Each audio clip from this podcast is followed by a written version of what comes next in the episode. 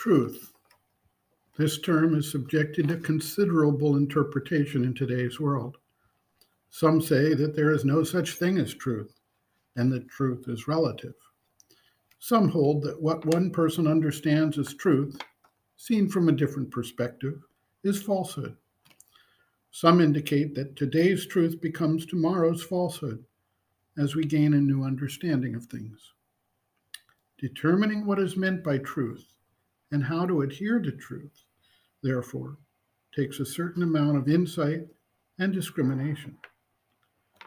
The standard set in the scriptures for spiritual seekers required them to speak truth. This is not a matter of opinion or mental gymnastics, but a simple adherence to facts as one sees and knows them. One should avoid the hypocrisy of knowing something to be untrue, yet disseminating it as if it were true. The inward knowledge and the expressed speech must agree with one another. The Old Testament of the Bible held that one of the Ten Commandments was to not bear false witness. When one chooses to speak, one should adhere to a true recitation without coloring the facts with opinion desire, self dealing, or animosity of any kind. When we add interpretation to the mix, it is possible for us to believe something to be true even when it is not. Therefore, it is best to stick to factual circumstances in speech.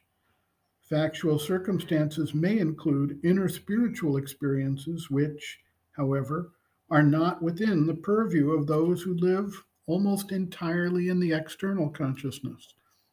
The truth of these experiences, while certainly real and factual inwardly, may lead to issues or distortions when presented externally, and thus we find that the rishis and sages frequently maintain silence or secrecy about certain occult truths of consciousness that would be confused, misused, or misconstrued by those without the proper basis of development and experience.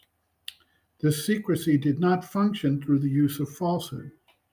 In certain provinces of knowledge, it involved either esoteric symbols or even a dual sense, an outward reality and an inner reality for the same term, as we find in the Vedic scriptures.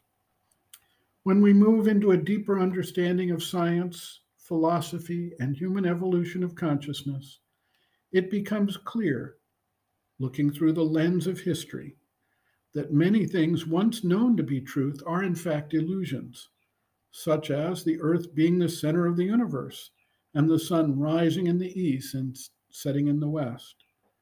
Countless generations of humanity trusted their observation on this point and expressed this concept. To them, it was clearly, however, true, and they did not hold an inward knowledge that the facts were otherwise. As humanity gained additional knowledge and insight, we find that our interpretation of the facts of our observation changes. With this in mind, if we know the facts, but claim instead that the sun revolves around the earth, then we are speaking falsehood. Speech is not conv- confined to verbal expression.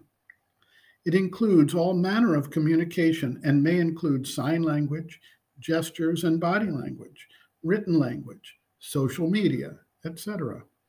The essential point is the conformity of the inner knowledge to the outer expression.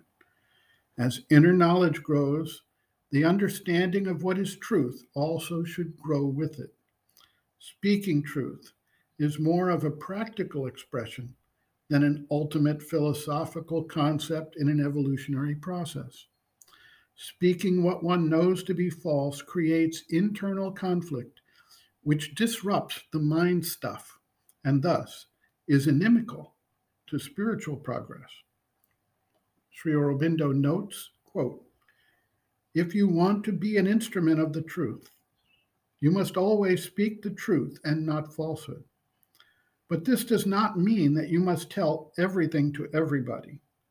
To conceal the truth by silence or refusal to speak is permissible because the truth may be misunderstood or misused by those who are not prepared for it who, or who are opposed to it. It may even be made a starting point for distortion or sheer falsehood. But to speak falsehood is another matter. Even in jest, it should be avoided because it tends to lower the consciousness. End quote. Reference Sri Aurobindo, Integral Yoga, Sri Aurobindo's Teaching and Method of Practice, Chapter 11, Human Relationships in Yoga, Talking with Others, pages 335 to 338.